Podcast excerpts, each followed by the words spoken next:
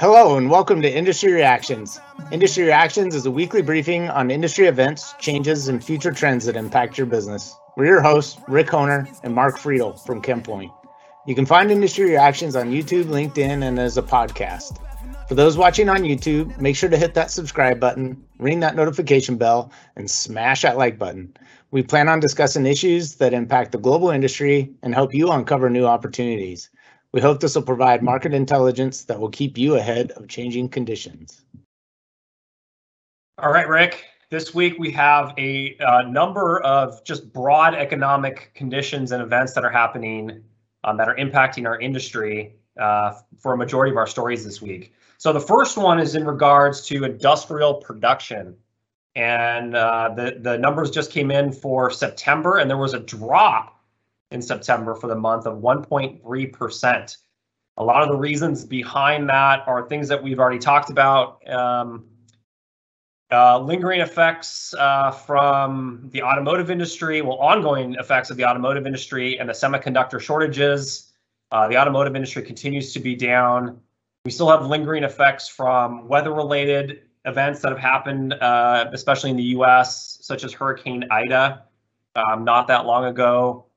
And really what's driving this decline in September was manufacturing. That makes up such a large chunk of that, of that industrial production um, index. As you can see from this chart that we're showing here, the, the year-over-year three-month moving average continues to show a lot of positive um, growth with the exception of automotive. However, when you look at September, on a month-over-month basis, it's starting to decline.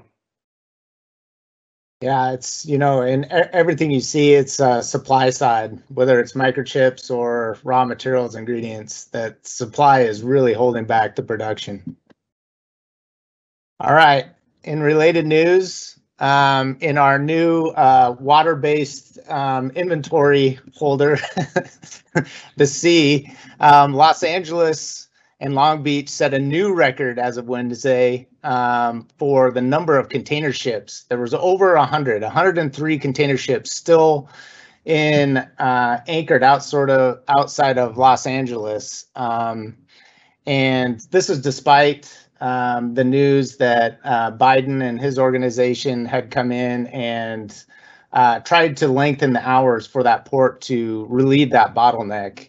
And I think the last time we were talking about this, the, the joke is, okay, once it gets through the port, now where are the drivers to actually get the, the goods beyond the port? So I think this is just the first step, but even, even the initial step seems to be going backwards with the number of containers sitting off the coast. Yeah, the recent count was one hundred three, up from one hundred. And it's it's no longer just a West Coast or um, Southern California issue. It's starting to it's starting to feel an impact along the Atlantic coast as well. And I think Savannah, Georgia, that port um, continuously gets called out as now starting to see an increase in backlogs as well. All right, and if that wasn't bad enough, unfortunately, there's been more and more complaints about uh, containers and shipments, uh, specifically in the chemical industry, that are being really deprioritized. Um, when you only have so much space on a container ship or a, or a truck to ship stuff, and you know, you've got something that's fairly easy from a regulatory standpoint and something that's a bit more complex, such as a chemical ingredient. Um, when it comes to the regulatory and dangerous goods, it feels like they're being prioritized because they're just more complex to manage, unfortunately. Yeah, I could just imagine if you've got to fill out all this paperwork, or you can just load the container full of toys or whatever it is and get the same amount of money, you're going to move the one that's easier. Yeah, no doubt. All right, and supply chain disruptions continue to plague chemical producers um, and actually are prompting producers to take a deeper dive in their, their total value chain. Um, there's some producers that even when they've gone through the process of making sure they've got multiple sources for their own products, what they're finding um, is that actually when they go upstream, their suppliers have not done as good a job of making sure that they have multiple sources for their raw materials. Uh, and so I think this is going to uh, set a precedence for uh, longer longer vision down that value chain or more upstream, uh, ultimately to make sure that there's options available And as this is as bad as I've seen it in my career around supply disruptions. And so making sure that you've got multiple sources for your raw materials and as high level as possible in that value chain, the better off you are. Yep, no doubt. Uh, we'll quickly touch on the oil and gas market. Uh, uh, every week we have the rig count. Uh, it's remained fairly steady, actually dropped by one this, this week. Um, oil prices, for everyone who's paying attention, continue to, to, to climb.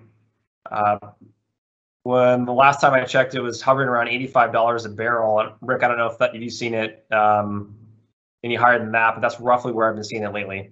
Yeah, yeah, it's in the eighties. All right, and translating that to rail car, I'll quickly go through this. So we actually saw an uptick in rail car traffic, uh, which rebounded from some weakness in, in late August. Uh, so, so far year to date in North America, rail traffic was up four point three percent from twenty twenty and still down zero point two percent uh, from twenty nineteen. All right, moving on to company news. We have a new company, Arxada, if I'm pronouncing that correctly. Um, as some of us may remember, this past summer, I think it was in July, Lonza spun off uh, part of its business into a company called Lonza Specialty Ingredients, and it was being called that temporarily until they found a, a name for the company, and now they have a name, Arxada. Um, that company, the C E O is Mark Doyle, former, formerly from uh, DuPont. Um, and from everything I hear, the name is derived from some Latin root words meaning citadel or fortress. So I believe they're playing on that uh, strength analogy. Hmm, interesting. Building moats, I'm sure. All right, my last story of the day uh, is regards to D S M. They've actually completed their acquisition of First Choice Ingredients. That was a four hundred fifty million dollars acquisition.